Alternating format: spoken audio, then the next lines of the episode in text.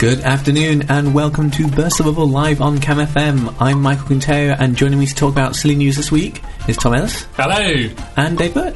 Ahoy, hoy.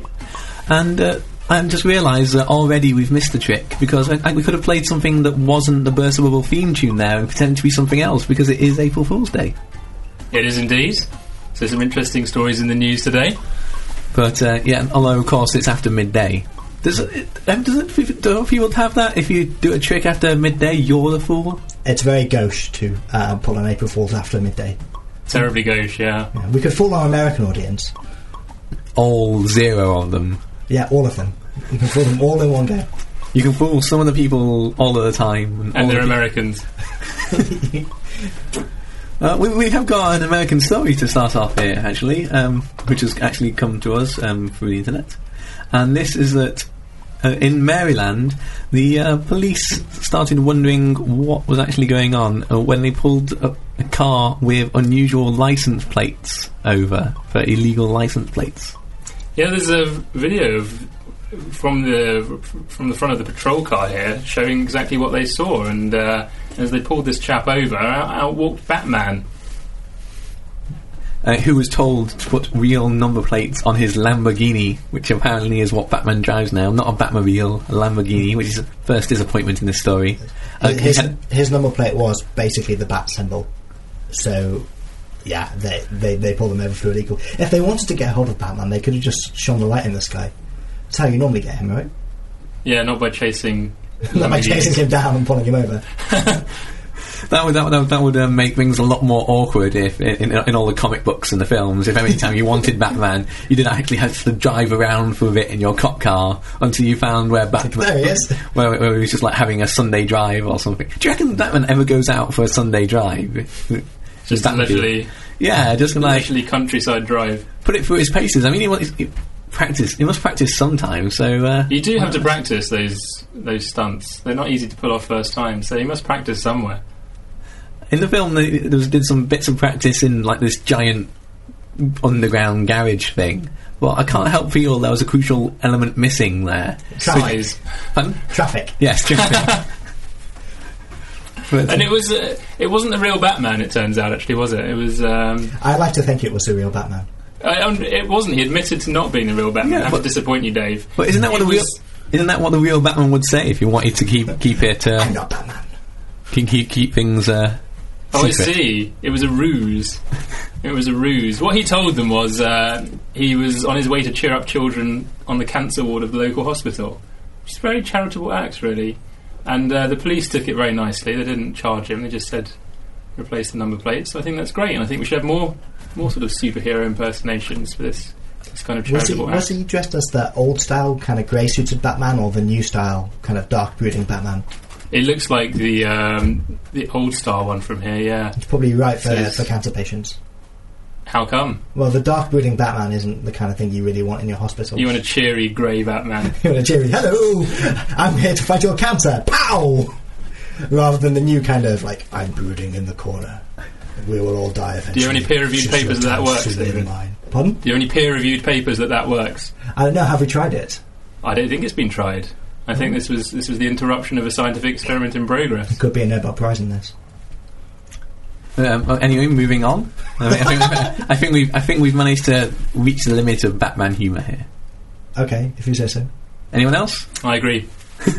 Moving on um, to Albert Einstein's brain. I felt it just had to, just felt like it had to be said in a mad scientist sort of way. Yeah, it's entirely appropriate. And this is actually one of these stories. This is not an April Fool because it was actually in the news earlier this week. So unless someone has just got been really lax with their scheduling of stories on the on the Just a lot of setup. Um, but this is the, the sections of Albert Einstein's brain are going on display in Britain for the first time ever. In an exhi- exhibition of notable examples of human grey matter. So they've been on display in other countries before, then I presume. Yeah, This is his first visit to Britain. yeah. A lot of a lot of his brain was kind of donated to museums and science um, when he died. It was cut up into lots of pieces and spread around. Who got the relativity piece? Uh, it depends how fast you're going. That, that, that doesn't work. That's an that, awful that, joke. that actually doesn't work as a joke. You, you, it doesn't work at all, does Doesn't it? even work as a scientific joke. you, do, you, do you know what? Wait a bit and then come come in with that line a little bit later, and I'm sure we'll manage to find a setup, a setup for you at some point during this news story. Some sort of twin paradox. Yeah. But um, So it's basically been sliced up. The brain's been sliced up into thin, like pastrami. Well, it depends how fast you're going. Um, they're quite they're quite long if you're going fast enough. oh, due to the length dilation. Yes, I remember that.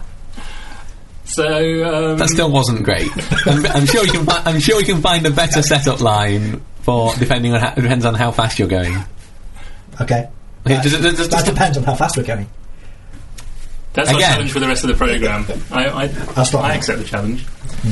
But um, apparently, uh, the his pathologist uh, Thomas Harvey, who carried out the post-mortem on Einstein, uh, said Einstein's son gave him permission to remove, preserve the brain for research. A claim that was later disputed. Hmm, controversial. So uh, why why was there a post mortem? Did he die under suspicious circumstances? Not that I know Yes, of. yeah. It was just like Maybe Famous Maybe it was a person. conspiracy. famous person died. And did they find anything good in his brain? Was there anything particularly notable about it? It's quite amusing that in this article that they say uh, the brain, to many people's surprise, was not particularly large. Yeah, it's kind of like there, there's a limit to how large the brain could be, Yeah, and it's Albert Einstein's head, which It's quite again, a skull. Yeah. which again uh, wasn't particularly large. It was not like one of these aliens that you see in like. Mars attacks. So maybe it was just dense. Maybe it was just a lot of brain compacted into a small area. A lot of neurons. Are you saying that Albert Einstein was dense?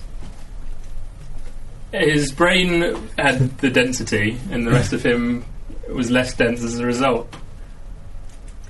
I like how you're just like going, uh, you're just lo- looking incredibly worried that you might have just insulted Insulted Einstein. Einstein. Yeah, even though he's long gone, I feel I can't insult the memory of him or his brain. Uh, I think here, since there's um, lots of brains here, um, what would happen if zombies got their hands on the, on this ex- ex- exhibition? Yeah, you'd have to hire special security guards who are trained to deal with zombies because that is a particular threat. It's kind of um, a nouveau cuisine for zombies, given the amount of brain that's actually available. But the quality of it is very good. Oh yes, it is very, like I said, very It's a thin thin slices. yeah. It's like um, it's like prosciutto, very thinly sliced ham made out of brain. Albert Einstein's brain, quite a zombie delicacy. There's actually some uh, other other brains which are on display um, in, in in this display. There's um, the 19th century murderer Edward Rulloff, who I've not I've not actually heard of. I think it's just like here's the brain of a murderer to compare to the Also, brain- this is one of the largest ever known. Ah. So I presume that's the brain, Do you think they got them and not up? the not the murderer. Oh no, that w- that would be a controversy. Mixing up Einstein's brain and the brain of the murderer. That would explain it. Einstein's brain perhaps was larger, much much larger, and they've confused it with this murderous Victorian.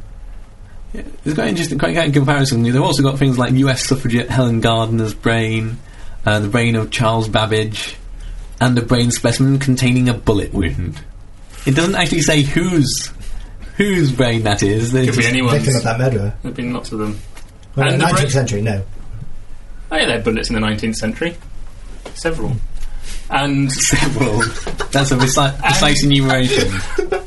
and the brain of an ancient Egyptian, that which must have been remarkably well preserved. Yeah, I'm for impressed with that. Two or more thousand years, three thousand years perhaps. That's incredible. It, you would think it'd be desiccated by now. It would sort of fall apart at the slightest touch. Perhaps it's like perhaps it's like in the mummy. Perhaps it's the brain of someone who was cursed. And And the brain just lives forever, and Yeah. it can't get into paradise. Yep. It's worrying which of these, um, if, if zombies ate them all and gained their powers, which one would ma- produce the most dangerous zombie? The murderer The or mur- Einstein? Or the mummy? Oh, an Einstein, Or an Einstein zombie hybrid. That sounds incredibly dangerous. Zo- zom- zombie Einstein. Yes. Uh, zombie suffragettes. Quite dangerous. Rights for zombies. Pardon? Rights for zombies. Yeah, votes for zombies. So, uh, if you've got any suggestions as to what zombies we could get out of any of the brains that we've described so far, or any comments on kind of like relationships between Batman and the US police, you can get in touch with us via email studio at camfm.co.uk or you can use the web form on www.camfm.co.uk if you click on the listen live link and use the form on there. And you can also text us by texting CAM plus your message to 80809 and texts will cost you 10p. We'll be back after this short musical interlude. On air, online, and across Cambridge. Your station. Your Cam FM. Welcome back to Burst the Bubble on Cam FM. That was Glad You Came by The Wanted. We're Burst the Bubble and we're here to talk about silly news stories. Now, we're going to move on to a an animal story. We love our animal stories here. And this one is quite appropriate because on our way down into the studio we did actually bump into, I think, the St John's College Cap. I don't know. Um, St John's never used to have a college cat while I was here, but it, I've seen it here a few times since. So maybe they've got a new cat. It was a very cute cat. Took a, took a particular fancy to you, Dave. Uh, my my mum is that old cat lady who lives at the end of the road. So you've had some I've grown up experience. with cats. Yeah. And so, what we've got here is a story about a particularly lucky cat from Boston, Massachusetts, uh, who survived a fall from a window 19 stories up without any broken bones or cuts, just bruising. Mm-hmm. Lucky cat. Or is it a skillful cat? This is We my don't not know. surprised face. You're not surprised because you think that cats in general survive this kind of high fall. Yes. There was um, a study in some scientific papers a while ago um, studying the statistics of cat fall cat falls out of high-rise buildings, and they found that the mortality rate of cats goes up as you increase the number of stories the cat has fallen until about nine stories or so, at which point it starts to fall again.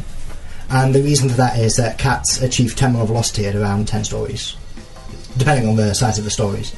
Um, and at that point, um, the cat is falling at the same speed no matter how far they fall, and cats can survive terminal velocity falls. Um, but at lower than nine stories, um, the cat has less time to self-right, so has more chance of landing on its head. So actually, if you're going to drop a cat out of a building, nine stories is the worst height to drop it at, and 20 stories is much better. Noted. I'm slightly worried that you're implying that we're going to start dropping cats out of buildings, or this is a thing that people might actually want to do in general. Yes, um, you shouldn't actually engage in this research. They already have the, the statistics they need to make this conclusion. It's already been signed off, so no need to Would- would it- try this at home. Were there actually just some people who just like got one high-rise building and just went, "Oh, we- we've got all these cats that we don't know what to do with, so we'll go in there and go first story, second story, meow. third story, meow. Oh, that one didn't look so good. Keep on going meow, all the way up. Um, I think it's probably more if your cat falls out of a high-rise building and dies, then you have to tell the vet. And if it doesn't die, then you probably want to take it to the vet, so they get stats on it anyway. Are there, are, there, is there, are there lots of cats that fall out of high-rise buildings? Is this a common thing? Are there, is it is this something that has been missed out of all the movies and skyscrapers in America? The kind of like reigns of cats. Do dogs do the same thing? Do you get dogs as well falling out of high-rise buildings? Batman climbing up the outside of a high-rise building and a cat just falls past him. Dogs are very different shapes in general. Cats fit into a more uniform sort of body shape, and dogs vary more. So I think their terminal terminal velocity varies. So you have to be a little bit more careful. You have to make precise measurements on your dog before you actually let them jump out of a particular height, because you might get the wrong height. First, assume a spherical dog. Dogs don't always land on their feet. They don't always. No. Ah, has Um, this been scientifically studied? I, I think as well? cats are better at self-righting than dogs. Okay. I just love the, the fact that you're using the phrase self-righting because th- that phrase just to me has um, Robot association wars. with robot wars. and so just imagining like cat wars now, all these cats getting getting flipped about. And, what uh, about if you throw Matilda out of a nine-story building? Can she self-right? that was my So- favourite robot in Robot Wars. For a moment there, I was thinking Matilda is in the Roald Dahl story. Like if, a, if a Trunchbull chucks her out of a nine point. No, the story was dark. she did. She did think it was levitate in that film with those with those mental powers of hers. Did she herself levitate? And there is a scene in which she levitates in the film, not in the book, only in the film. I think it might have been artistic license. Because like disobeying the laws of gravity. That It's it's the one at the end of the montage. Okay. So she might have just been using montage power. Yeah, things that can happen in montages that don't generally happen in real life or even in real film. So you got to be, got to take it with a pinch of salt when you see a montage. But um, yes, th- th- in, in this news story, apparently uh, the this lucky cat, Sugar, was taken to vets at the Animal Rescue League, who say that when cats fall from such a height, they act like a flying squirrel, spreading their legs apart like wings. Yes. So that, uh, why why is there no what? That, why didn't Catwoman do that? Uh, her terminal velocity is higher than that of a cat. She had fewer legs. What? yes, ch- two two rather than four. Humans stand erect. oh, I see. Did you for a moment there I'm one, just of those people, I'm one of those people who thinks of a cat as having two legs and two arms. So what you're actually saying is you're one of these people who's wrong. Yes. About this particular um, issue, let's not go overboard here. Just just de- de- decline decline define that Dave is just wrong in Yeah. general. So they spread their legs apart like wings, and uh, I guess that they sort of their skins spreads out and makes a sort of parachute kind of effect. So they're not only self-rising, they're self-parachuting, and they float down gently Yeah, uh, cats have survived falls out of helicopters. Out of a helicopter. Cats have survived out of helicopters. But then humans have survived out of helicopters as well. So. Yeah, I mean, it, it, it's just saying it's a helicopter. It's like the helicopter might be floating, flying very, very slightly off the ground. No, there's, um, there's like uh, um, air diving suits you can get, which you can spread out like a flying squirrel, and if you drop onto a mountain, like, you can survive. Instead of a parachute, It it's like a cheap version. It a depends how fast you're going. You can't afford a real parachute. See, that, that, that, that, that wasn't so much a joke as just making sense there. Yeah, sorry. And we will, we will find the perfect setup line sometime during this episode Mm. for, for, for, for that as a punchline. I Okay, promise you. But keep trying. keep trying, keep trying. What's next? Next, um, we've got uh, a bit of a spat in the art world, specifically the modern art world. Uh, art critic and former curator Julian Spalding has uh, said that um, some of the work, like Damien Hirst's work, will become worse. Worth- Wor- worthless. Worthless. No, no, worthless. There we go. I, I, I, I'm so in shock at this news story, I can't even pronounce worthless anymore. This is great. I'm in shock as well because I'm in shock that it's taken 20 years for the art world to come round to this realization. Damien Hirst puts dead animals in pres- preservation fluid and sells them for huge amounts of money, and somebody's just realised that this is not something that deserves any sort of There's a- laudations whatsoever, let alone millions of pounds being spent on his work. There's so I a- think this story is great. There's a fantastic quote in this um, story that says um, the difference between uh, famous artists, I forget, Michelangelo, I think. The difference between Michelangelo and Damien Hirst is that Michelangelo is an artist and Damien Hirst isn't. Uh, I'm not so sure about um, Damien Hirst and art. Um, when I was like like 16 and 18, I kind of thought, well, it's preserved animals and formaldehyde. Is this really art? What is art? Oh, woe is me! My my my understanding of the universe is it's thrown by this. Um, but uh, the definition of art is quite difficult anyway. Um, I I once got told that art is anything that gives an emotional response. So Damien Hirst definitely is an artist in that regard because you look at it and think that's rubbish.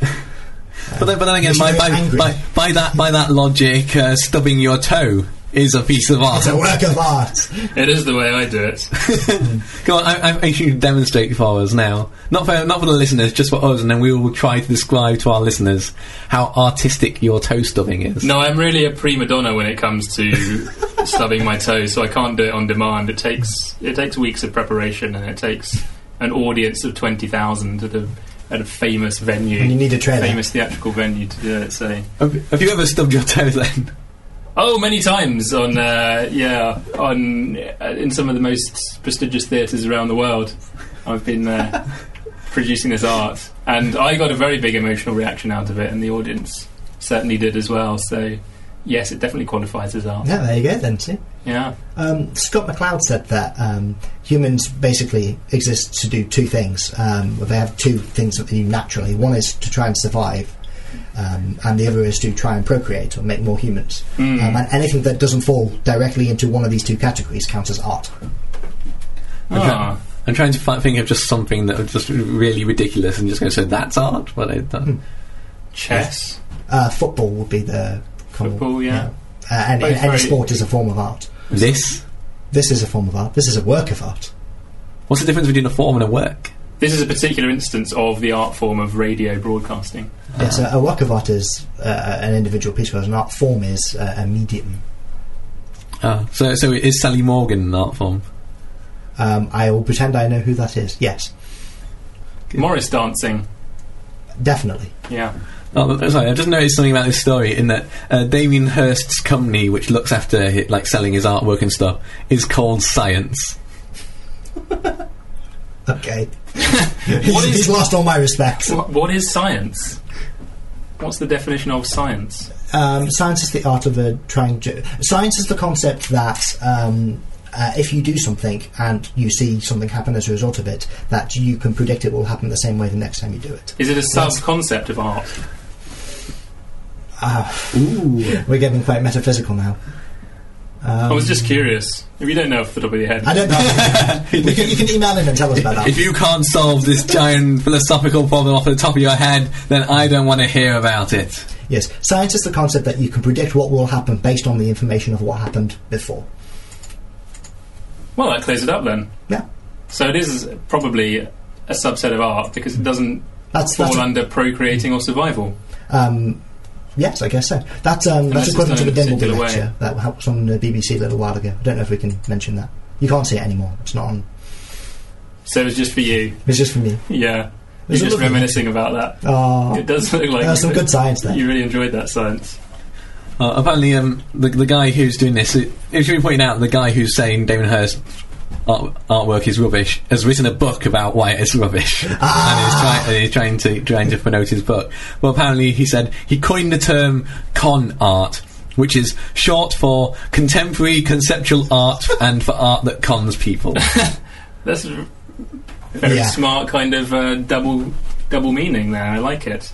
And we should really mention what the book is called. The full title is Con Art, subtitled While You Ought to Sell Your Damien Hirst While You Can. Does anyone else think he's just like trying to get everyone to sell their Damien Hirsts cheaply so he can pick them all up? So, uh, and Part of his master plan. yeah, I don't know. to become the foremost Damien Hirst collector. I don't. I don't think he's got a chance of that. Um, the article says that um, Damien Hirst has these spot paintings, which are just very large canvases covered in small Spots. dots in a, in, a, dots. in, in, a, in a regular grid. They're very boring, but there's a thousand of them, and they sell for over a million each. I, w- I was actually wondering when I looked at this, and it was like there are over a thousand spot paintings, and I was like, th- is that is, Is each that- spot is is each each spot spot one one painting? And it's like, hey, look, it's, it's an entire series of paintings all on one canvas. That, that's, that's clever. That is. All, all, all on one canvas. It's, it's, it's, it's redefining what a work of art. That gives me an emotional reaction for sure. And what is this emotion? Puzzlement, really. Is that an emotion? Yeah, it is for me. Okay, It's accompanied by very strong feelings. so you can have strong puzzlement or weak puzzlement. Yeah, it kind of grips me in the soul. It really, it's like a, a strong hand crushing your soul as you fail to under, fail to understand, grasp what's going on around you. Uh, what, what emotional responses are you getting from this show at the moment? Happiness, really. Oh, that's really nice. Well, can you describe happiness to us in the same way that you just described puzzlement? Uh, it's like doves flying out of out of your body.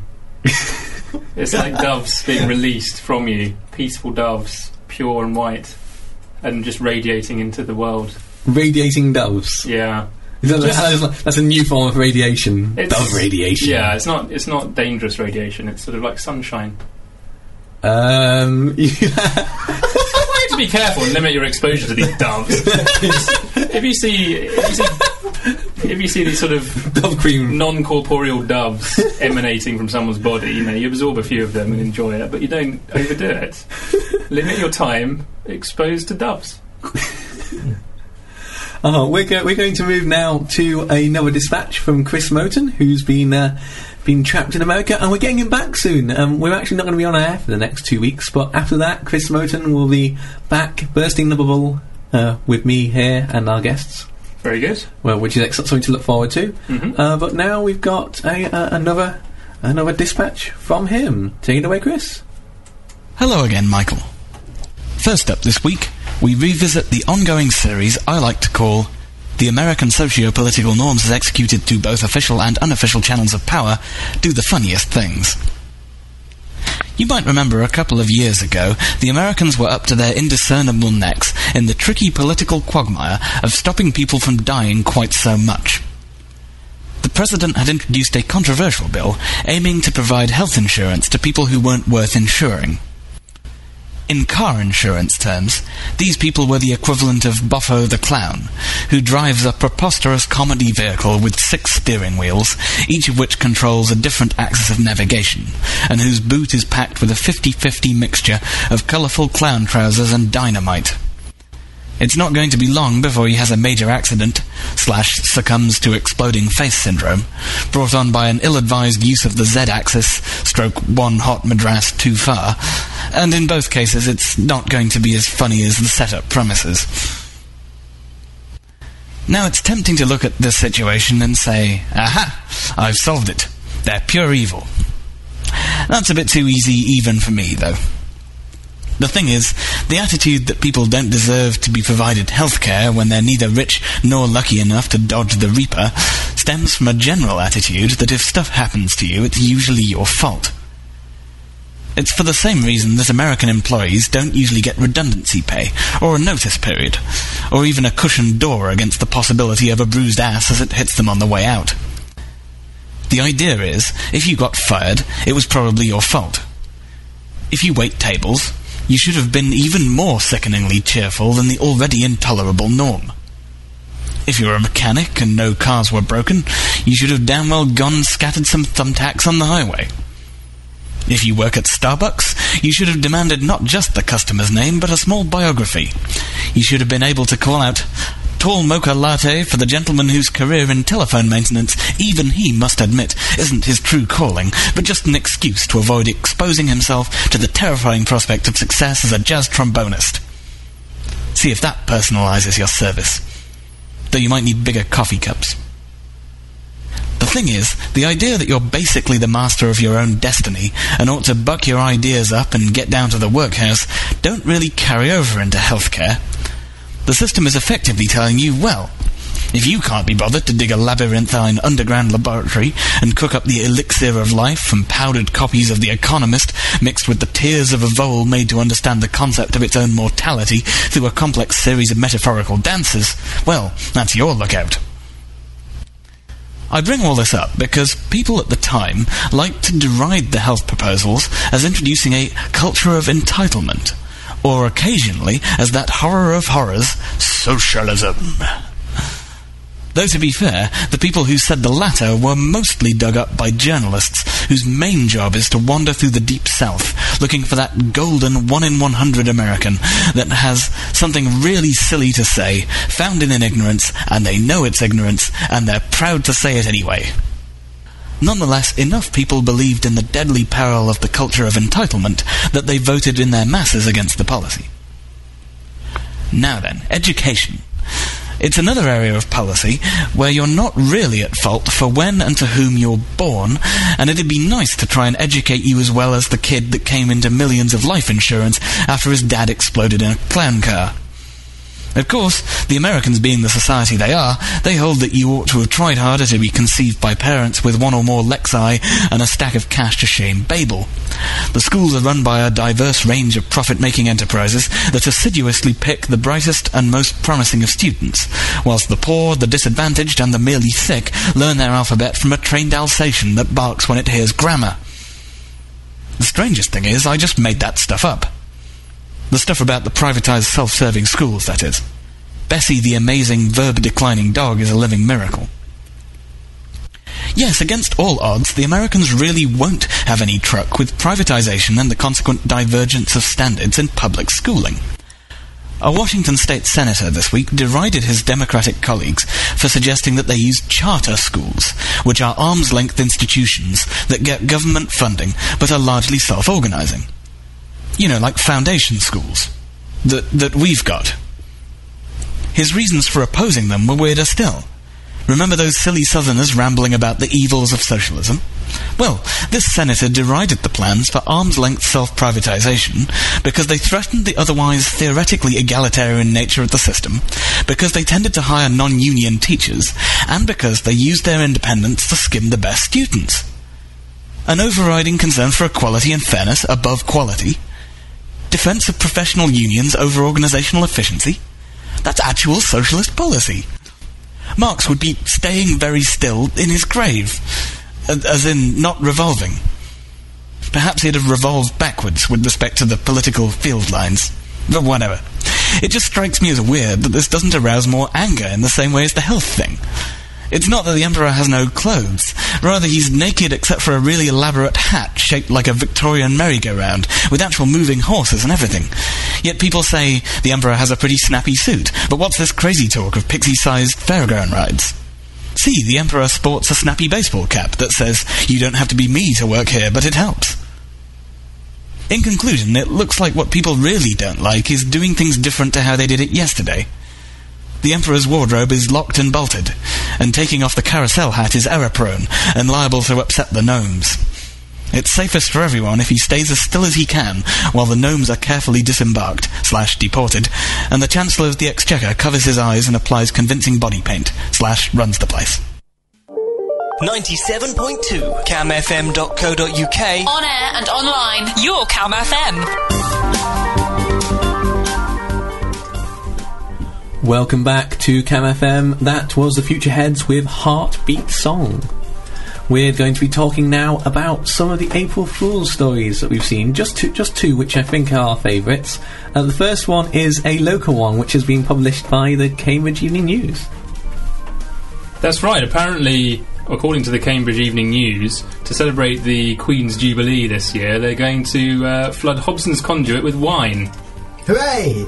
And they've also got a, an artist's impression of what this will look like, which uh, looks like deep red liquid flowing down the side of uh, Trumpington Street. People uh, cycling down the side, neatly avoiding it.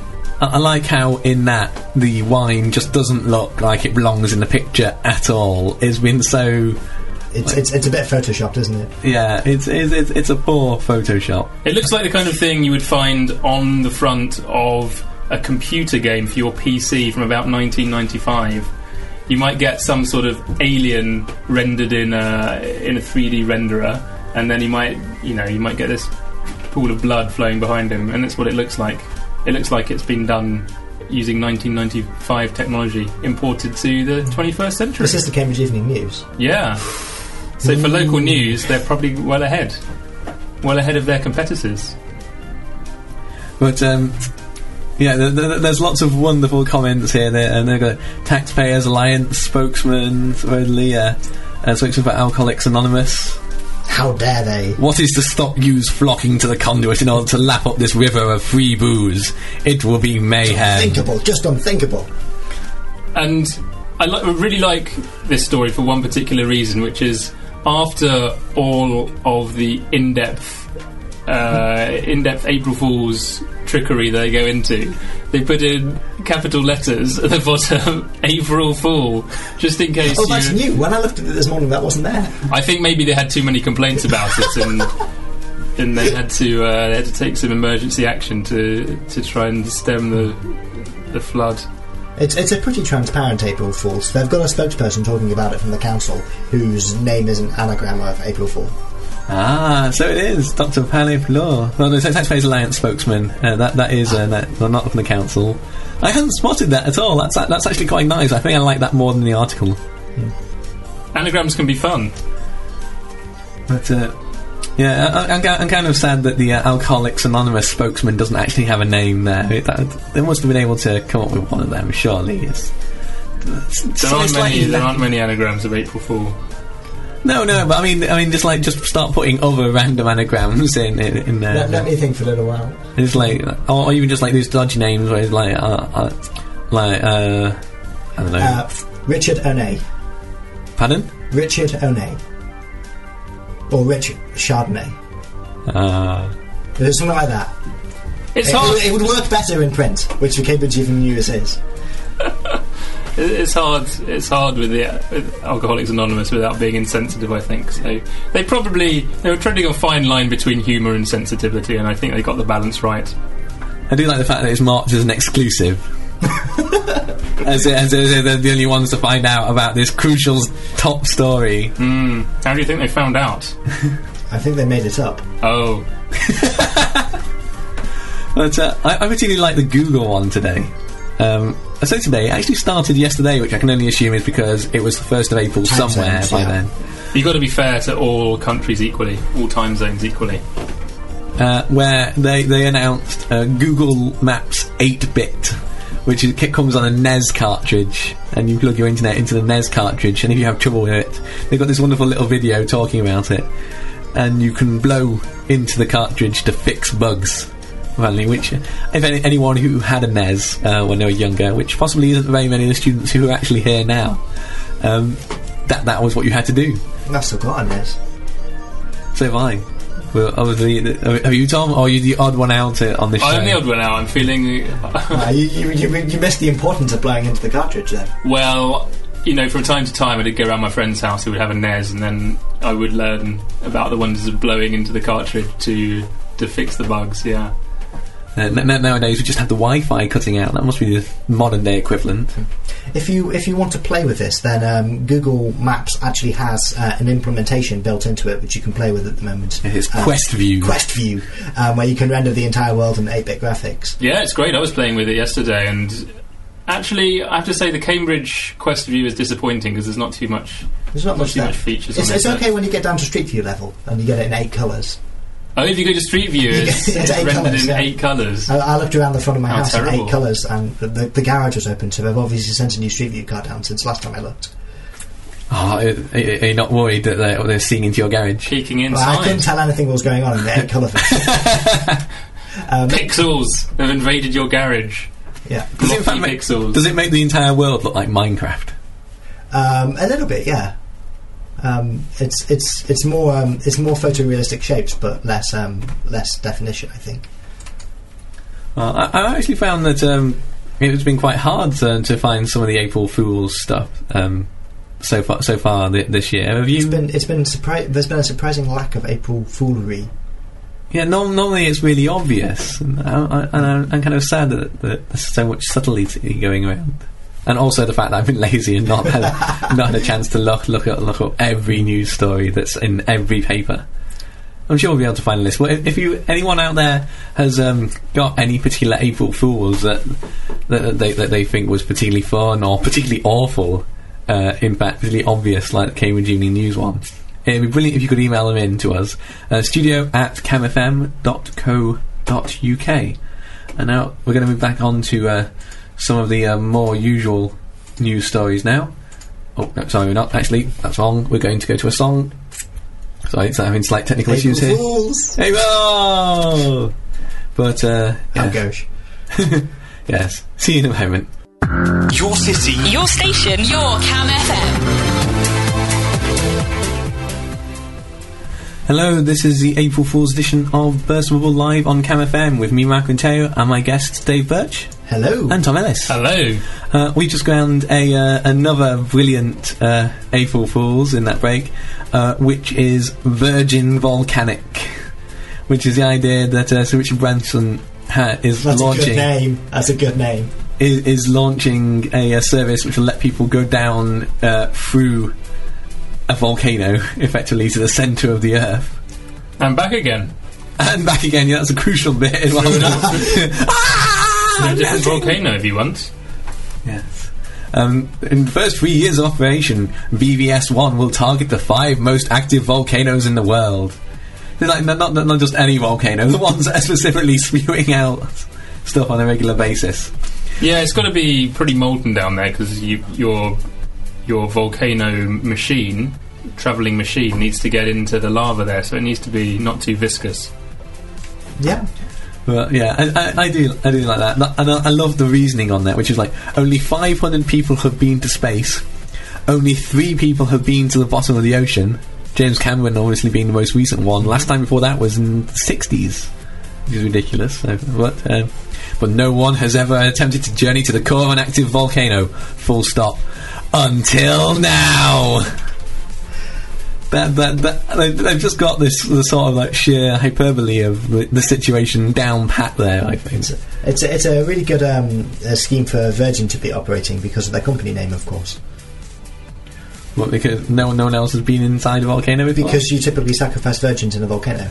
Ah, Ah. I wasn't sure where you were going with that. you typically sacrifice virgins in a volcano. Well, that's what I get up to at the weekend most times. I, I mean, this week I'm here, but I mean, first, first you take their brains out in case uh, anyone wants to exhibit it, and then you uh, put them feed in the a zombie volcano. horde and then you throw them in the volcano to stop it erupting. That's why they're targeting the most active volcanoes. It's a humanitarian mission to uh, to slow down the number of eruptions. Crumbs. Oh, is that it pacifies the volcano? Yeah, Oh, I see. Yes.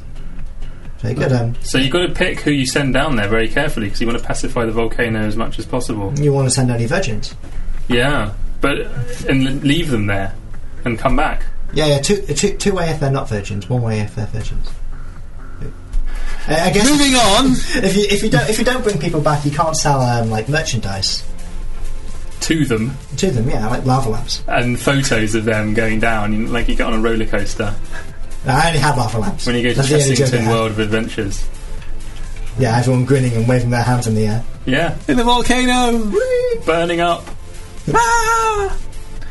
We opened the window to get this snapshot. There's some nice lava over there. Look, some mantle. What else could they sell in a shop? Let's think. Are you thinking of puns? Yeah, Is I'm that thinking what of you're puns. thinking They of? sell volcanic rock, stickers rock. Yeah, Uh, Sti- Etna Rock. I'm, I'm, I'm just shaking my head. Um, No, I like I'm that one. appa- I'm just appalled. I'm just wondering if there are any more puns coming. Working on it. You, could, Okay. you could have, you could have a la- lava wash if you go. You're thinking French. Uh, that, that's possibly a bit tenuous. Oh, because lava is French for wash. Roughly. Roughly, yes. Okay, I, I, I think we're, we're scraping We're the barrel now. We're So done. moving back to the actual uh, news stories um, from the, from uh, recent days, uh, Friends Reunited is uh, re- relaunching and uh, allowing people to collect and share their most cherry, cher- cherried, Cherished. cherished moments. No, here we go. Here's my nice moment with a cherry on top. No, uh, cherished moments. This is interesting because I don't know if anyone remembers Friends Reunited. I remember it. I just don't know what they're doing differently from your description. It was some sort of website from about the year 2000, and it targeted middle-aged people. I think It was basically like Facebook, but Facebook without- for middle-aged people, and they were reuniting old friends who'd been to school together or university, I guess, and saying, "Come back together, get come in contact again." And it just struck me that Friends Reunited could could do this for its own demographic. It could do it for from from websites that we've now moved on from. That society has progressed to new things. So websites reunited. Websites Reunited, Friends Reunited would be the first one to sign up, and GeoCities would come along and it would say, Hi, Friends Reunited. I remember when we were big in the internet world. Lycos, Alta Vista, All of these big names. Ask Jeeves. Ah, Jeeves could Jeeves could be there. You could wait on them. what would you like? You could just ask Jeeves. Uh, but yeah, it's, it's surprising when you think about how many websites that used to be big that Yeah. AOL. I, I, I, I actually just I don't think anybody ever went to AOL. Well, I assume some people would. I reckon some people went to AOL. There were probably people who in America because it was America Online. That's what AOL stood for. I guess maybe that's maybe that's why I never went. That was, how I, that was how I first got on the internet. Even though it was called America Online, they did let you get on the internet in this country. we used Did it- net, we used Pipex. Oh, did you remember the, the A- AOL used to send loads of CDs yeah, they would give you CDs and they would give you free internet access. I And in thought they those were days, it was a big deal. I, I was used them as free coasters. I used them as free internet access, and I think I got the better end of the deal there. Uh, we, you could you could just sign up, and in those days you had to pay a lot of money for your internet access, and you could get it for free on AOL. And then then they wanted to charge you, and you just phoned them up and said, "Well, I'm going to quit. I don't want to pay." And they'd say, "Well, please stay with us. We'll give you another month free." And you could just do that indefinitely and get get free internet access, and that was that was something special. Uh, th- there's um, a comment here from uh, Richard Bacon saying, It makes me mus- nostalgic for the days before social media became increasingly dark. The negative side to it, which had been getting worse and growing. What's he talking about? He's talking about evil Twitter. No, Is no, no, there- no, is- no, it's is- okay. is there an evil Twitter? He's get, there's a separate website from Twitter, eviltwitter.com. There's I only don't- uh, there's only 140 characters in the show, and all of them are Machiavellian. But uh, no, he, he's complaining about the amount of trolling and uh, people sending insults over the internet these days. Oh no, that's just Richard Bacon though. Everyone else gets along fine. Yeah, no one insults anyone else apart from Richard Bacon. It's just the rest of the internet, the rest of the social media network is just. Uh, It's just, Just it's just criticising him. through, fine and dandy. But there's uh, he, he's complaining about the dark side of thing, and then he goes, "There's still something fundamentally quite exciting." Blah de blah de blah. And the Schadenfreude is finding out the kid who got all straight A's has got a dead end job. This is the guy who's this is the guy who's complaining about the dark side of the internet, and he's going, "Oh, that guy who got better exam results than me, he's got a rubbish job now." Ha! You can't resist, though. No one can resist, not even Richard Bacon. The The evil, the the evil side side of of the internet. Twitter does does does bring you down. You have to be very careful because this kind of thing has its claws everywhere. Pardon? Twi- evil Twitter. Yes, uh, yes, If you don't, if you don't watch out for it, it'll get you. yes. It'll, uh, it'll turn you to the dark side. It's full of twits. Um, This is our, sec- this is our second roll doll of the Has anyone ever said that the um, uh, the people who use Twitter are twits? Must must be all over the place. But Da- David Cameron notably said something else, but we're not going to go into that. yes, I don't know if they have that word in America, though, do they? twit. Yeah, I think maybe it's just It a might- British it thing might be to a really UK thing. caught on. it's a news noise that an owl makes. Twit twoo. Yeah. Where's Yeah. the owl? Moving on to another, another story now. Uh, this one's, this one's a, mu- a, a, a nice one. Um, Twelve Corby bus drivers uh, shared a thirty-eight million pound lottery win on the Euro Millions, and then didn't turn up to work the next day. Possibly unsurprisingly. Leaving leaving Corby with really not enough buses to Yeah, the their- demand. Yeah, their port manager kind of like went in the next day and was like, "Where's everyone gone?" And they And were then- off in the Bahamas sunning themselves. God, you wait for one lottery win and then twelve come along all at once. Oh, dear. Well, I, I, I like I like the fact that this story has got quotes from uh, other drivers uh, who are still there. Um, saying the assumption among colleagues still obliged to work was that none of them would be seen again at work. And someone said, well, one of the drivers said, "You would, wouldn't you? you wouldn't, you wouldn't, sorry, You you, would, wouldn't, would you? You wouldn't come back in after that. It's a great place to work, but three million pounds is a lot of money. Possibly winning the award for understatement of the year. Bit of a toss up. Work or three million. No, no, you can have both. It's not like a choice. You don't But if you, if you work for how goodness knows how many hours a day driving around Corby, then you don't have really much that time left to enjoy your winnings. I know it's just the way you put it. It's kind of like work all three million. You don't forfeit your lottery winnings by, by going into work the next day. It's like ah, you didn't te- check your ticket. You went into work. Obviously, you don't care about it. you can have a lot of fun driving a bus. Have you ever Do you driven a speak from bus? experience? Uh, it depends how fast you're going. Oh, I, I think that I think that's probably the best that we're going to do, frankly. that was And pretty that's good. sad. We didn't, we didn't, we didn't really respond to that well enough. We should have been sharper, you and me, Michael. Should, should, should, should, should we try that again? you can have a lot of fun driving a bus. How Okay. much? Ah, it depends how fast you're going. Hey! And now we can drop that entirely and never speak of it again. Oh, well, it, it's quite sweet looking. Looking some of the some of the stories. Uh, one, one of them told reporters that he and his wife would move to a new bungalow. Oh, It was quite sweet, and uh, another one is going to go back to school to improve his maths and learn a new language. That's fantastic. I like that. I'm very pleased to hear that. But uh, uh, what? There's another one. T- t- another person saying today is a normal day. It won't phase us. It's like it's it's, it's you've not- already not gone into work. Isn't yeah? Isn't it's not a normal day? Uh, you, you you're you're you three million pounds richer. That's kind of almost a definition. If of they're very lucky, it won't. It will be a normal day, and they'll win three million pounds every day from here on out. Today's a normal day. I hope to win the lottery every day from now on. oh dear. But uh, just got um, another story just to uh, to wrap up the show with, and this is a story that you'll either love or you'll hate. Uh, because uh, in New Zealand uh, they're facing a Marmite shortage.